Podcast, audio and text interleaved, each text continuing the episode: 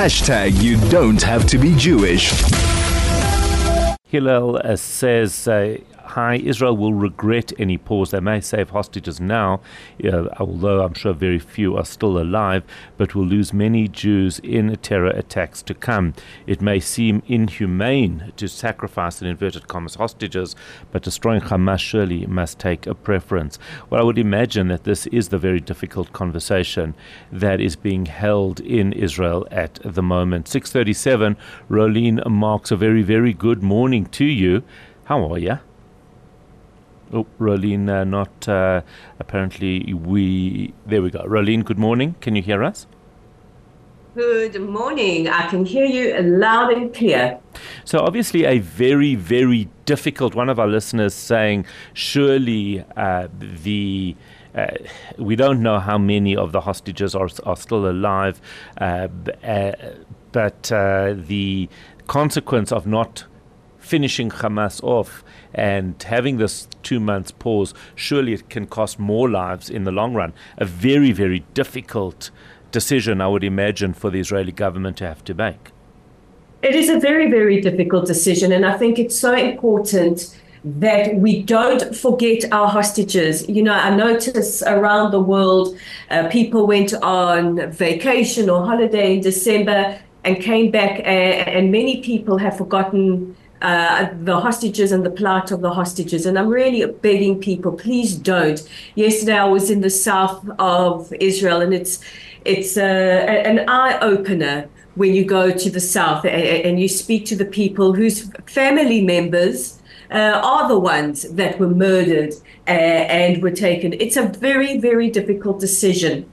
And it goes to our point that we were discussing yesterday that Israel is a country where we do have these robust discussions and debates, and sometimes they get uh, very, very heated. And, and, that's just part of our national DNA. It doesn't mean that we are divided as a people. Uh, but one thing that we are absolute and resolute about is that we want our hostages back. Look, every Israeli will tell you Hamas needs to be destroyed. They need to be dismantled for once uh, and for all. We need a peaceful reality on our border with Gaza. That's, that's what we need. Yesterday, I was seven kilometers from the Gaza border on kibbutz Gvulot, um, speaking to uh, some of the residents that uh, are there on a daily basis. You know, uh, kibbutzim have industry. They are there to, you know, to make sure that the industry uh, continues. And they were saying, look, um, some people will come back, some people will never come back. Uh, but one thing we need now are our family members back. Time is running out. So uh, Israel is very resolute. We have two goals the immediate return of our hostages, especially considering the medical issues that they are, are having, and the other is dismantling Hamas. Now, the head of the Mossad is flouting that idea that maybe uh, uh, in exchange, Hamas leaders have to leave the Gaza Strip. So, uh, tell me about that, because obviously, part of me says I want them to stay where they are so that they could be eliminated. But at the same time, the minute they leave, I would imagine this war will come to an end. So, and uh, and life isn't a one day game. There's plenty of time for Israel to deal with them no matter where they are. So I know that rationally, but part of me just wants them to be there so that they can be uh, that they can be taken care of where they should be in Gaza. What's your thoughts on it, or what is the prevailing thought on it? Well, look, uh, Israel said on the 7th of October, no matter where they are, we will mm, get them. Mm, uh, mm. And uh, I think we've seen throughout our history following the Munich massacre that no matter where you are in the world and no matter how long it takes, we will get you. Um, so we don't know too many intricate details, but what we do know is that Mossad chief David Barnea proposed the idea that the uh, Hamas leaders be exiled or, or, or leave the strip. And, uh, you know, Qatar is playing a role in negotiating that. They say that this idea will never work. Hamas does not trust Israel will halt military operations in Gaza. I mean, uh, let's be clear. This is Hamas who in, instigated this by committing a horrific massacre on the 7th of October, knowing that Israel's response was going to be brutal. Mm. And, mm. and here they are talking about the military campaign. Have we seen a softening of a stance or a shift in stance from Qatar at all?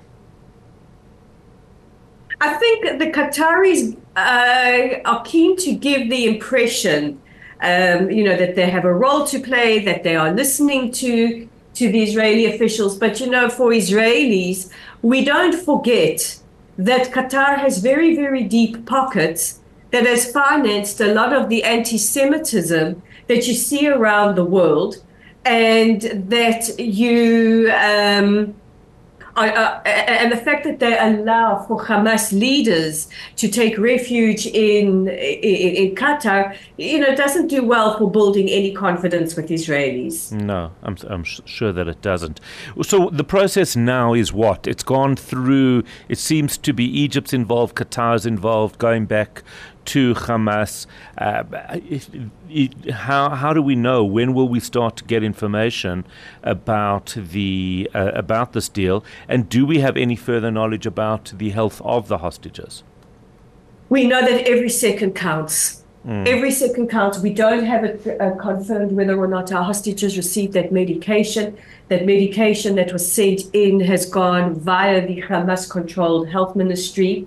Uh, and again, it's very important that we remember any numbers, any information that comes out of the Gaza Strip, certainly from the health ministry, comes from Hamas. Uh, but we are extremely worried. We have a one year old, uh, we hope is meeting his milestones, but is being held in a terror tunnel. We have women who have been sexually violated.